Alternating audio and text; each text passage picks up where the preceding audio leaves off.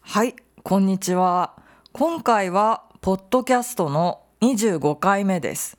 今日は3回目のワクチンを受けました。2回目と違って予約は必要なく場所も近所だったので簡単でした。午後私はワクチンを打ったことを忘れていて筋トレをしてしまいました。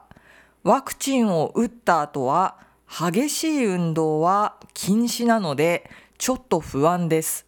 具合が悪くならないといいです。今日の朝のレッスンで質問がありました。カタカナの単語についてです。一般的に日本語では外国語の単語をカタカナで表現します。ところがカタカナと日本語の2種類の言い方ができる単語もあります。例えばティッシュペーパーはちり紙とも言います。いつどっちを使うのかという質問でした。今日はこのことについてお話ししたいと思います。商品のマーケティングや広告にはカタカナがよく使われます。例えば日本のファッションのウェブサイトではニット、キャップ、マフラーなどの単語が使われています。これらを日本語で編み物、帽子、襟巻きということもできますが、カタカナを使うことで現代的なイメージにしています。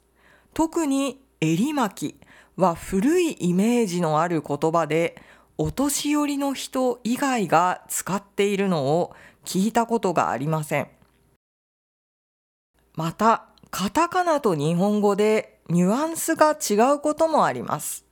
例えば、英語のホビーを日本語に訳すと趣味ですが、日本語にはホビーというカタカナの単語もあります。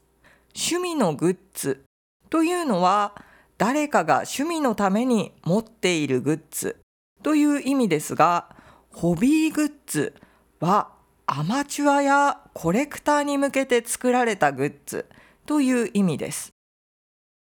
日本語の言い方なのにカタカナで表現する単語もあります。例えば野菜の名前です。じゃがいも、人参、しいたけなどです。これは明治時代に植物の名前をすべてカタカナで記録していたからです。現在ではカタカナもひらがなも漢字も使われます。例えば、人参は人参も人参も同じ意味です。いつどれを使うのかというルールはありません。はい。